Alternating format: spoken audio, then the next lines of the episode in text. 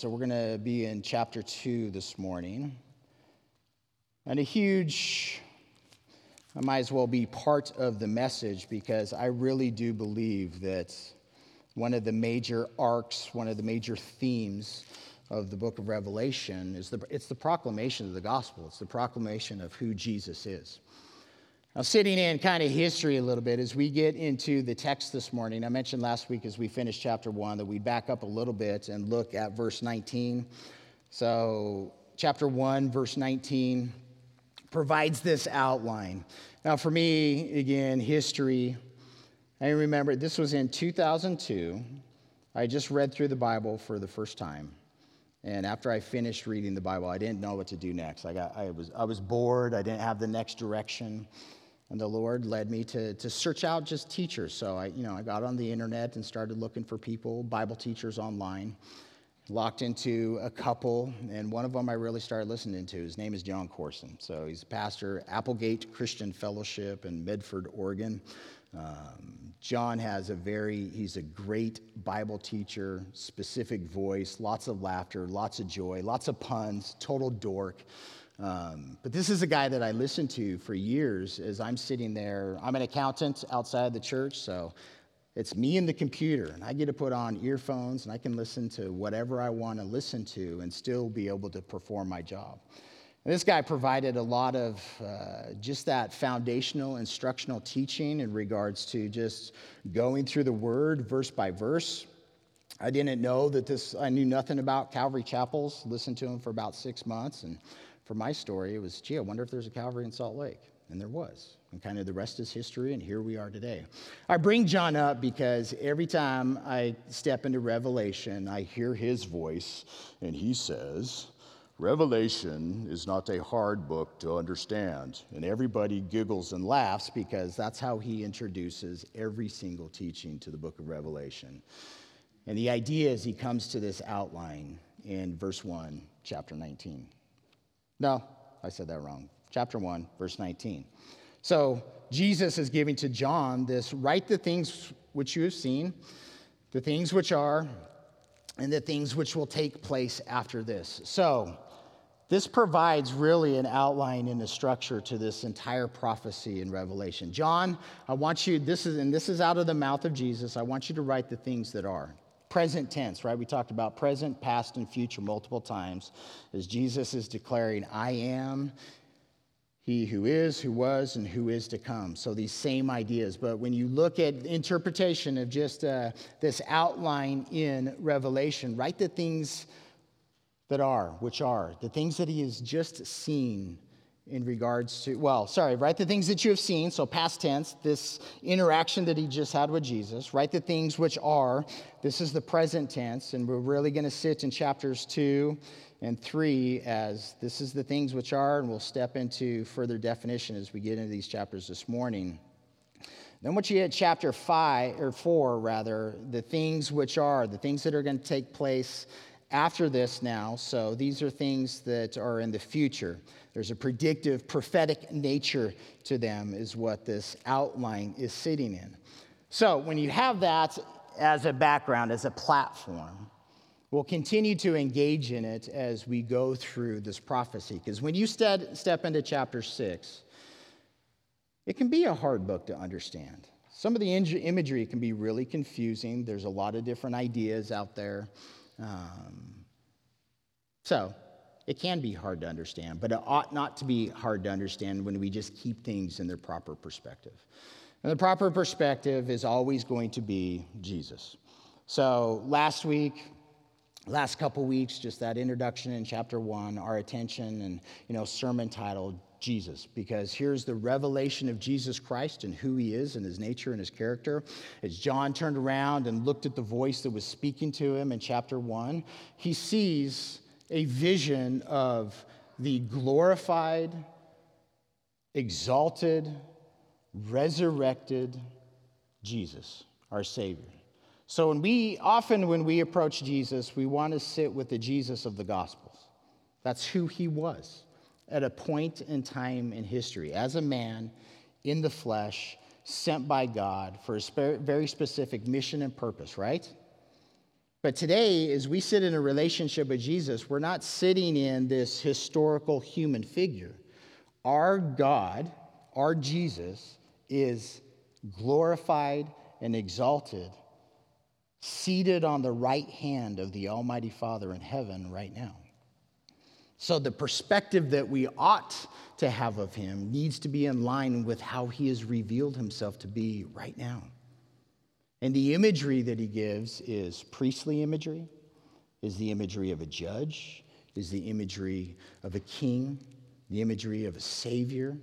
We see all of this imagery as he presents himself, as he reveals himself and manifests himself to John. So when John writes the things that he has seen and he communicates that information, Jesus is giving us a foundation for how we, as Jesus people, are to engage with him. So, the next couple of chapters, chapter two and three, it'll probably take us three weeks to go through these, these letters to the churches, but it's all in, it's Jesus's words to his people. And he has words that are words of praise. He has words that he is addressing the problems that he has with his people. He has words that he is. Um, Uh, of promise to those who continue to engage in him in spirit and in truth. So when G- Jesus gives these words to John, right, the things that are that which you have seen, we need to keep Revelation 1 as that foundation and that platform of who it is that we're talking about. The things which are as we step into the churches, this present tense. So, right now, we're still in what we call the church age. Jesus has ascended to heaven, and as believers, all of humanity, we are waiting for him to come, which is a future event that we see in Revelation 19. So, in this present age, in this church age, the things which are, these letters that Jesus has to communicate to his churches, there's something for all of us to learn and apply as, as he speaks. So, one, we need to sit in, and we're going to do this lightly. So, when you look at all the different churches, so we're going to cover uh, Ephesus and Smyrna this morning. These are two historical locations that there are real congregations uh, in these communities at the time that Jesus is giving this information to John, for John to send this information to these congregations. So, one of the things that I want us to break out of, though, is to realize that there, so as we look at Ephesus this morning, there wasn't just one church in Ephesus. But when Jesus addresses this community, he's addressing the community as a whole. So, as we sit in Alpharetta, where we're located right here, at least by address, halfway between Alpharetta and Cumming. But as we sit in this community, we have the imagination that when Jesus is communicating this information to Ephesus, he's not just communicating to a singular congregation, singular leadership of the congregations, he's communicating to the community as a whole. So when we look at Smyrna, Smyrna is about 35 miles directly to the north of where Ephesus is. So for us in our metropolitan community, it's like a drive to the airport. So if the airport is Ephesus and we're 35 miles to the north up here and this is, this is Smyrna, that's how far separated you have to think that these communities are. And in those communities, they, had, they have very distinct personalities, culture. And in each one of those communities, you're going to have a mixture truly of all all personalities of life. You look, at, you look at the spectrum of human beings in this room right now, we have many similarities, and we have many areas in life where we're different. As we sit in Jesus communicating to these churches and we, want, we have ears to hear what the Spirit has to say, Jesus, what are you speaking to me individually? And what are you speaking to us as a local congregation in this community? And we can't paint anybody with a broad brush. Like, we can't just sit there and say, we are for sure the church of Philadelphia. Some of us, that, that may be the exact words that you need to hear from Jesus, is the exhortation that he gives to Philadelphia. Others, you need to sit in Laodicea. Others, it might be Smyrna. So there's these ideas as we sit in the interpretation that all these letters they were written to real historical churches that had real human beings and a real culture and real issues as Jesus is addressing them. So these were words that he was speaking specifically to them in history.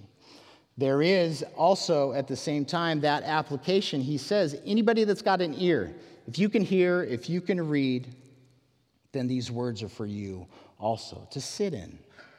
And Lord, what is it that you are speaking to me, and what is it that you're speaking to us? So, with that as background, let's read through this first letter to Ephesus. So, chapter 2, verse 1, Jesus is saying to John, to the angel, which this is uh, the Greek word.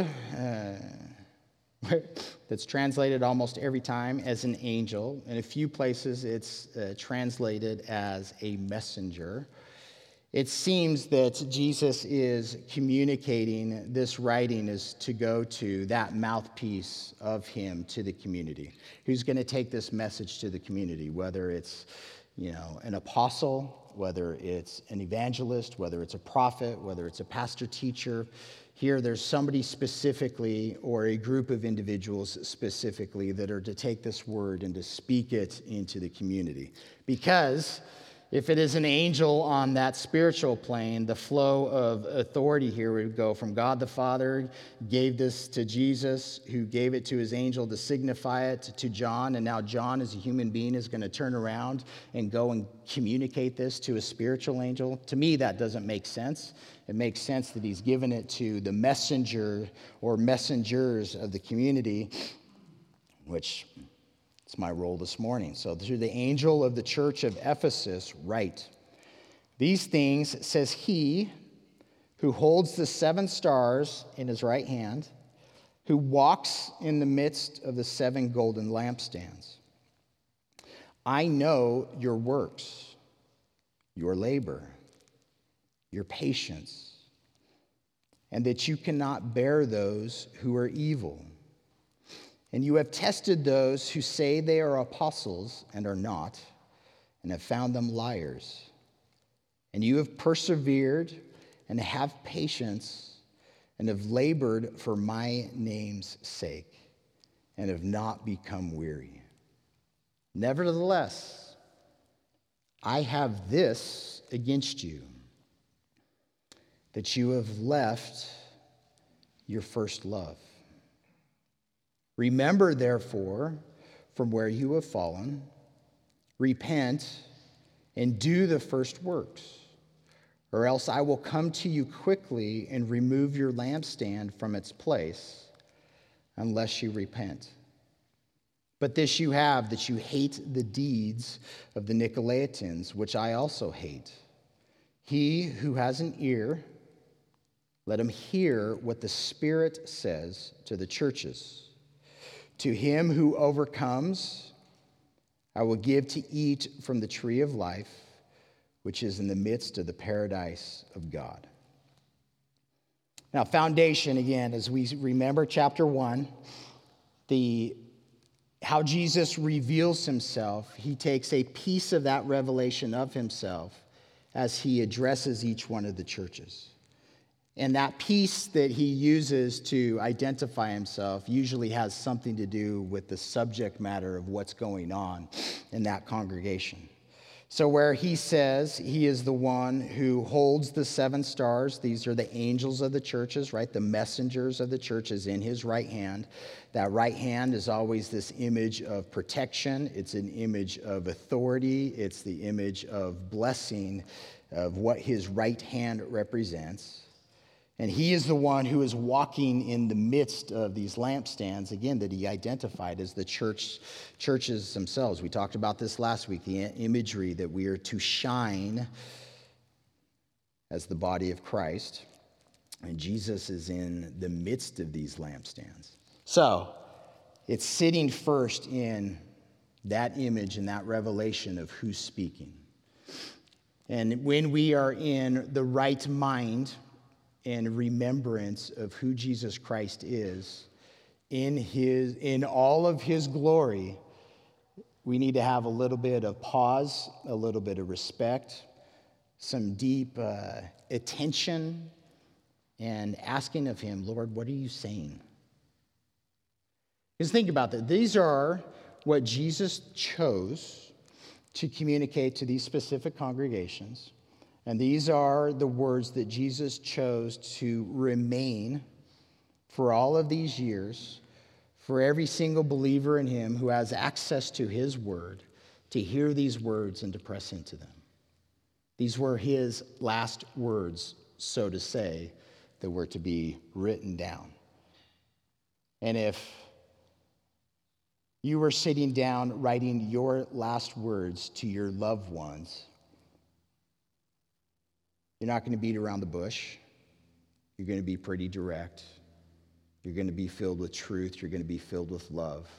And those words for you, if you were able to right now pin down words, your last words to those that you love, they would be the most important things to you. So when you listen to these words, listen to, listen to his knowledge. Jesus, right now, in our midst, he says, I know you. And look at look how cool this church is. Not this one, this one. This is a grade A church. They get a solid 90%. They're working. And the idea for work, it's, it's this, it's, it's the activity of our life. What do you do with your energy is the idea of work. He says, I know your works. And then I know your labor. The word labor, it's your toil. That what you're, you know, what you're sweating at. And in regards to the word toil, he later on says, You haven't become weary. How many of you have gotten a little bit weary of serving Jesus or serving Jesus' people? It's easy to get weary when we get our eyes off of him. It's easy to get weary when our eyes are on him. We need to go to bed tired every single night. Keeps us out of trouble. But again, the, the toil, it's not, something, it's not this heavy burden and it's not this head trip. It's here's what the Lord has placed into your hand, and there's an energy that's associated with it, and there's a toiling that's associated with it. Jesus is telling this congregation, I know it. I know your patience, your steadfastness, your endurance. You know, it's awesome. We do the same thing. We're not going to bear with those who are evil. You know, we're not, we're not going to, we are going to proclaim the love of Jesus Christ to those who are abiding in evil. We're going to proclaim his love for them and his salvation and the freedom that he provides to come out of that lifestyle, whatever it may be. But we're not going to allow an evil person to come in and uh, promote that evil behavior.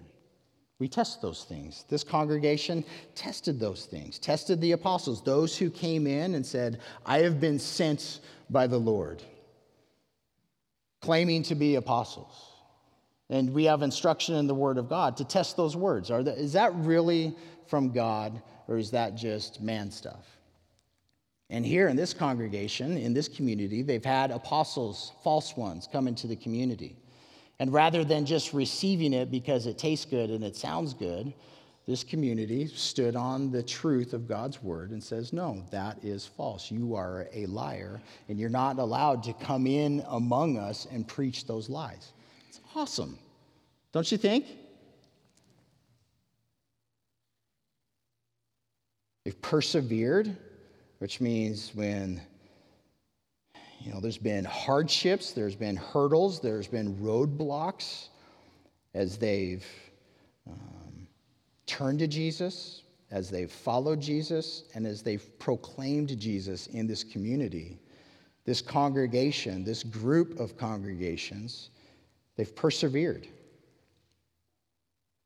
They have patience and endurance. They labor not for their namesake, not for the name of their church, not for the name of a man or woman, but for the name of Jesus, and they haven't become weary. Solid A. And again, when I, when I sit in our congregation, I think, I think in many ways we get a solid A.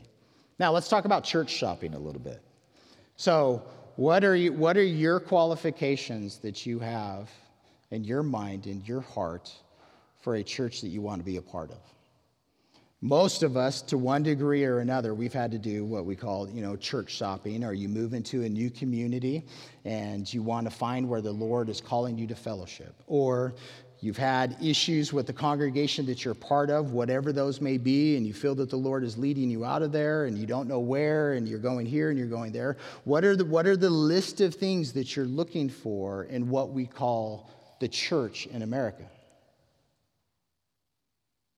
You got your list I have my list. Chris just held up the Bible.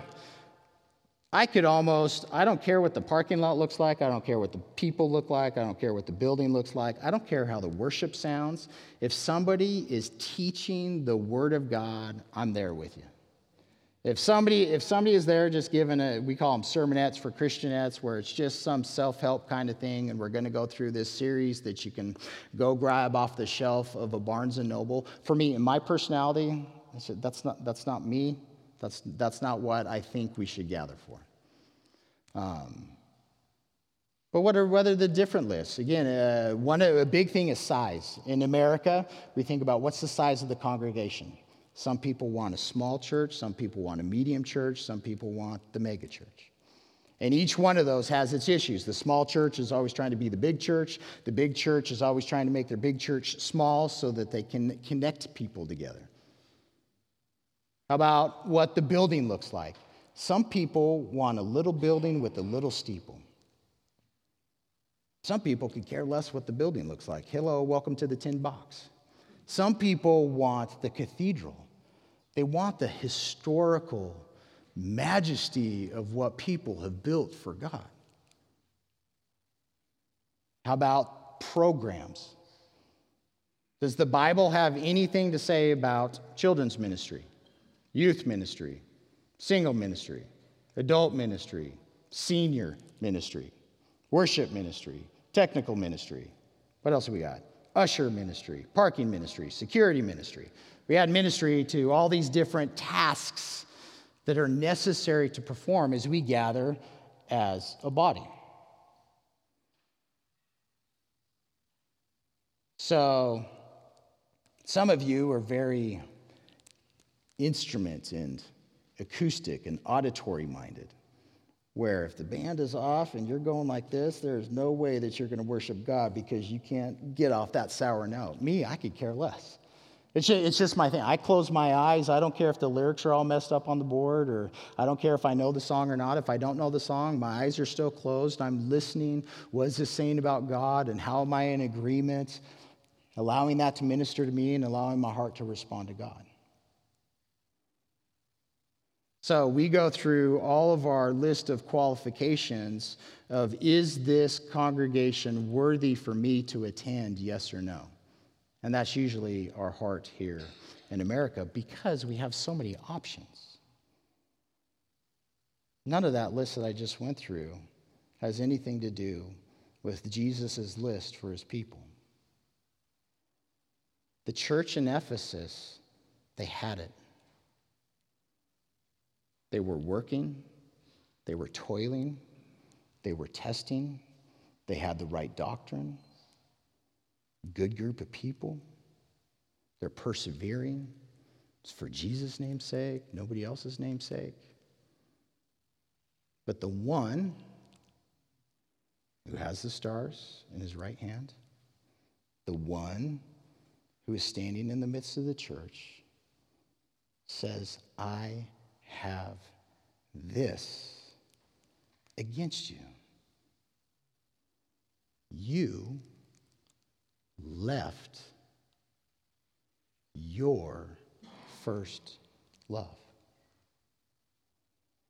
And we sit in Paul's letter to Ephesus in chapter 115 of Ephesians. It says, When I heard of your faith in Jesus Christ and your love for the saints, I, I couldn't stop giving thanks to God for you and praying that you'd grow and all that. So when Paul is writing this letter to this church, he's praising them for their love, thanking God for their love for one another. When Jesus is addressing this church down the road, probably second generation of believers, They left it though. There's, there's a, when we sit in our relationships of, of different, we're only going to get through Ephesus. This is going to take us seven weeks, not three weeks. You're welcome.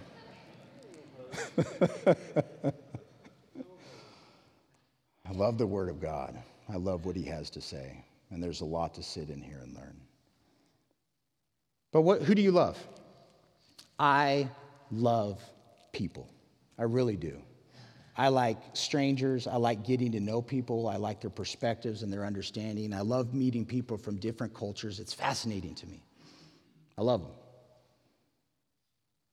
I love you. And this, is, this is my church home. This is my family. I love getting to know you. I love your histories. I love your perspectives. I love your goofiness. I love that you're different from me. I love how you challenge me. I love how you sharpen me. I love you. I love my kids. Where's my daughter? All the way back there in the back with grandpa. I love my children in a way that forget you all in comparison, right? I love my dad, my mom, I love my in laws. I love my wife to the exclusion of every woman in this world. I love Jesus to the exclusion of even my wife. Jesus tells us in, in the Gospels, again, our love for him is to be first. So, what, what does first mean? Is it, is it first in, in line in a series, like he was your very first love? Or is it first as in prominence? And I think you can sit in both, but I really think this, this first is in prominence. Because not only does he talk about first love, he talks about first works. So when you talk about the love and adoration that we ought to have for God, it is to be the preeminent love of life. That even if your spouse says, hey, let's go over here, you would say, no, because Jesus is my first love. And how awesome it is to be able to walk in love with Jesus with a spouse who loves him too. And can't imagine otherwise. But here, this, this leaving of the love, it is a, so in your spousal relationship, in the, the most preeminent love relationship that you have in this life, whatever that may be, whatever that relationship is, imagine intentionally, on purpose, letting go of it. Because when you love somebody, you take that person to you. You're participating in their life. You're supporting them. You're encouraging them.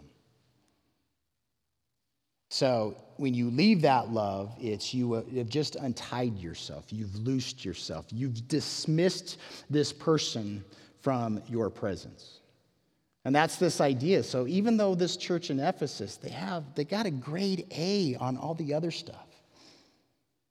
But when it becomes, when it comes to them and Jesus, that love, that passion, that relationship, it has been divorced. I mean, that's what divorce means. There's, there's, a, there's a separation, there is a leaving, a letting go for a secondary love, for a lesser love. Is it the love of people? Is it the love of doctrine? Is it the love of programs? Is it the love of self? We're not told what they replaced it with. And I'm sure, again, as you talk to the masses of the individuals that are involved, again, how many believers is he addressing in Ephesus? Is it 10 people, 100, 1,000, 10,000, 100,000? I'm not sure what the population of believers was at that time. But the warning that he's speaking to them and the warning that he's speaking to us is have you untied yourself from love?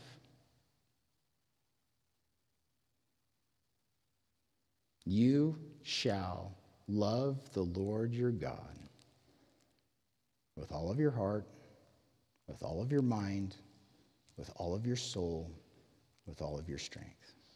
You shall love your neighbor as yourself. All the other commandments hang from that. And it is when we choose, and again, this, this is a choice.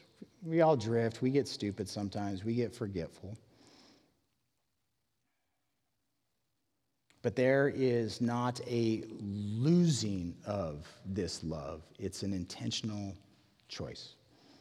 In a human relationship, you can intentionally choose to ignore the person that you say that you love. It's a choice. You can intentionally choose to not engage with your Savior in the way that He tells you that you must engage with Him. No, I don't want to do it Jesus' way. I'm going to do it my way. I'm going to do it my culture's way. That's, that's a choice, that's, that's a leaving of it.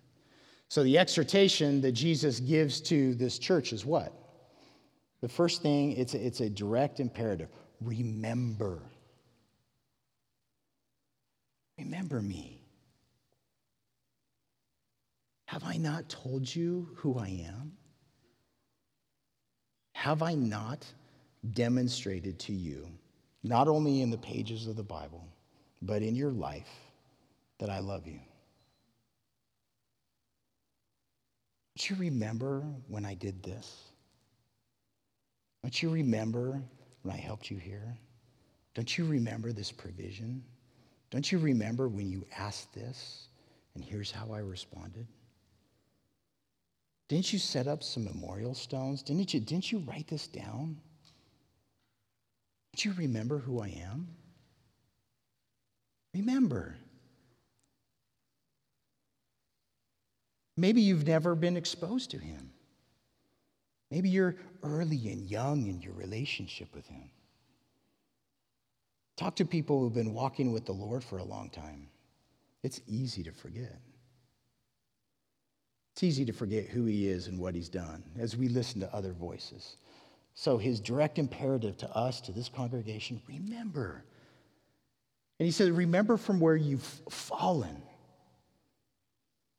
Remember the heights where we used to, what did you come to Jesus for in the first place? I came to Jesus because I was an utter wretch, dead in my sins, and I knew it was going nowhere. And he saved me, and he untied me, and he changed me.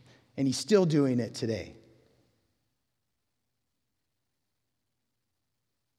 So, why on this God's earth do I forget all that he has done for me?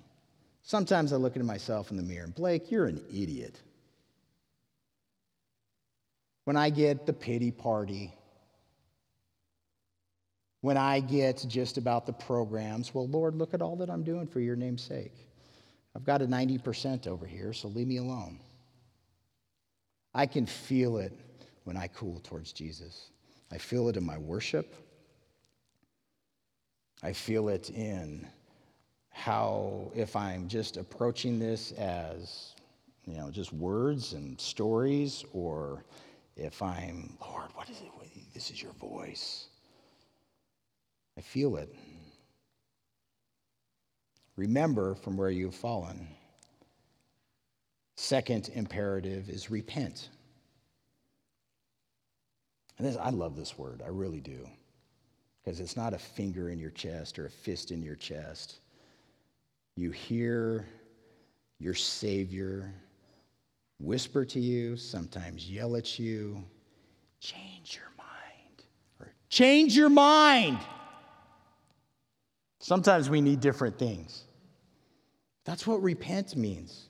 We get stuck and locked in some system of thinking that has nothing to do with Him.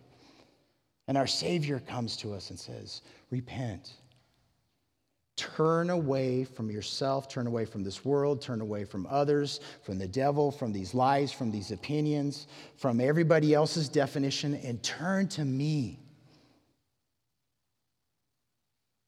Remember me, look at me, listen to me, spend time with me. Know me. Your life is my life, he says. Remember, repent, and here's the new word that I love that's all over the place do it. Do the first works. And this word do, again, it's, it's, it's what is being made of your life, what you are producing. Jesus is the maker of our life. He has produced us. He is bringing about his produce, his yield, his fruit, his love, his nature, his character. But we have to submit to the process. Again, faith and works, they're, they're always in tandem together. There's, there's never a separation. We can't put love over here in this box and work over, works over here in that box. Faith and works are always together. Because the things that we do they are motivated and sourced out of our relationship with him. If they're not then we're just you know in some little legalistic head trip and we're lying to ourselves and fooling ourselves. So look, look at again look at the overarching thing that jesus is stepping into this community as the glorified god. It says here's my words to you. I know you I'm here. You're getting after it. You've got the right doctrine. You hate those Nicolaitans. We'll talk about them when we get into a different letter because we don't know that much about them. You're persevering, you're patient, you're doing all that you're doing for my name's sake.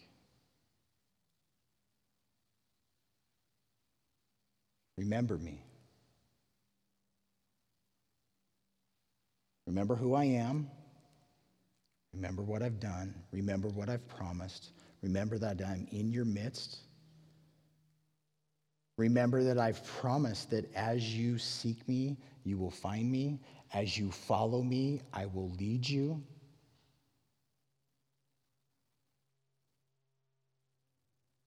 Remember me. Let me change your mind. You intentionally choose to turn away from what you have going on, and you know what it is, and you choose to turn and repent and come to Jesus. If there's confession, if there's Lord, you know what's going on. We already said in 1 John, He is faithful and just to cleanse us from all of our unrighteousness as we come to Him in repentance and confession. And then there's this do it, not out of your self effort, but as He leads you, as He directs you. He promises to empower. So even if that makes you nervous, even if that makes you uncomfortable, if you hear the Spirit of God directing you to do something, why on earth do we tell God no? I don't know because I'm just as foolish as you sometimes. Those first works. And again, if the definition of first love is that preeminence, I believe that the definition of these first works, it's not doing those works that you did in the beginning in a series of time. I believe it's what, what, is the, what is the focus? What are the preeminent priority things that God wants you to do? And we can go through a list, but I've given you enough lists. The warning if you don't, I don't, sit in this. Jesus is the one who's standing in the midst of the lampstands. If you don't repent, I'm going to remove your lampstand. Not that he leaves, but that he removes the church you imagine that? I mean, have you seen those, you know, the, especially in like a, uh, a formal tradition where you got the little cup that you put over the light to put it out rather than blowing it? Can you imagine Jesus walking into this congregation and having that rod, so to say, with a little bell over it and just put it over our light and it go out? Can you imagine?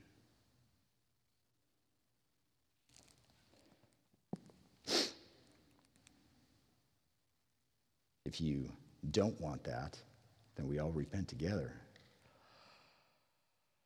And there's a promise He who overcomes, and again, this isn't this is he, is the one who has overcome the world. He is the one who has overcome sin and the devil and the flesh and this world. It's his victory. He is the conqueror. And as we come to him, we have this promise that he's going to give to us to eat from the tree of life, which is in the midst of the paradise of God. And there's all these, you got to go sit back in the definition of what happened when Adam and Eve disobeyed God and they fell they left their first love, Adam and Eve. What did God remove from them? Sent them out of the paradise, sent them out of the garden, blocked the way so that they could not eat from this tree of life. And now, here, God and his redemption and restoration and his promise, he is inviting every single human being that He has created, that He died for their sins, I want you to come and I want you to eat of this fruit. I've limited your access to it. I've removed your access to it because of your sin. And now that your sin has been dealt with through me and that you come to me in faith, his constant call is come. My call to you every single week is come. Come in your tears, come in your triumphs, come in your service, come in your strength, come in your weakness. Come. Remember his body, remember his blood, worship. For some of you that have never placed your faith in Jesus as your Lord and Savior, as your King, as your priest, as your God, as your only hope, come. There's nothing hindering you other than you if you've been messing around and you've abandoned your love, you know, you know, I know. If you untied yourself from your love for Jesus, remember who he is. Repent right now and come to him and let him help you do those priority things that he has for you in your life. Come as we go out of here. That's the, that's the declaration and the proclamation. Come to Jesus, everybody. Give us those opportunities, Lord. So, Father, boy, do we love you. And we really do love your word. It's always a, a sobering thing to me in all of its grandeur. Lord, I love your gentleness of how you how you speak into my life when I'm out of sorts in different ways. As we just sit in this singular letter to this church,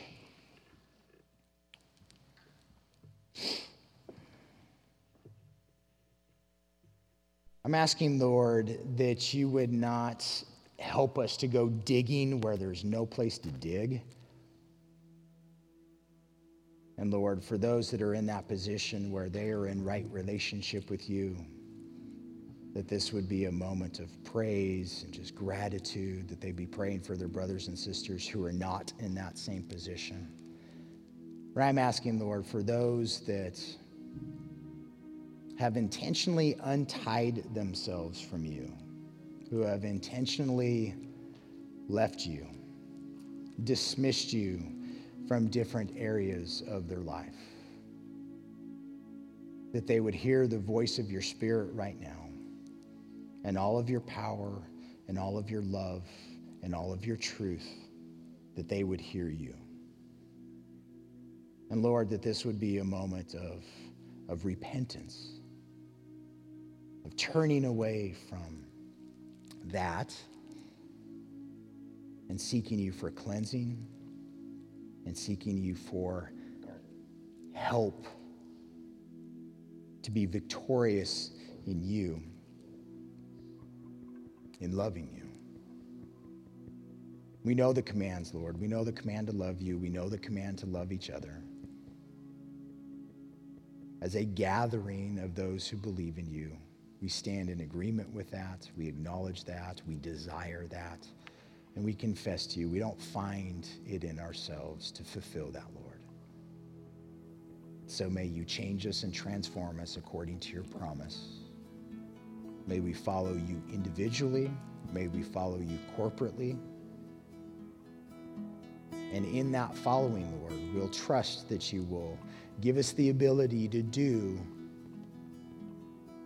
the right works, that our energy would be used, Lord, in the right areas. That we would submit to that process of you making our lives into the image of your life. We trust you, we hope in you, we're confident in you, we come to you, we receive you, we honor you.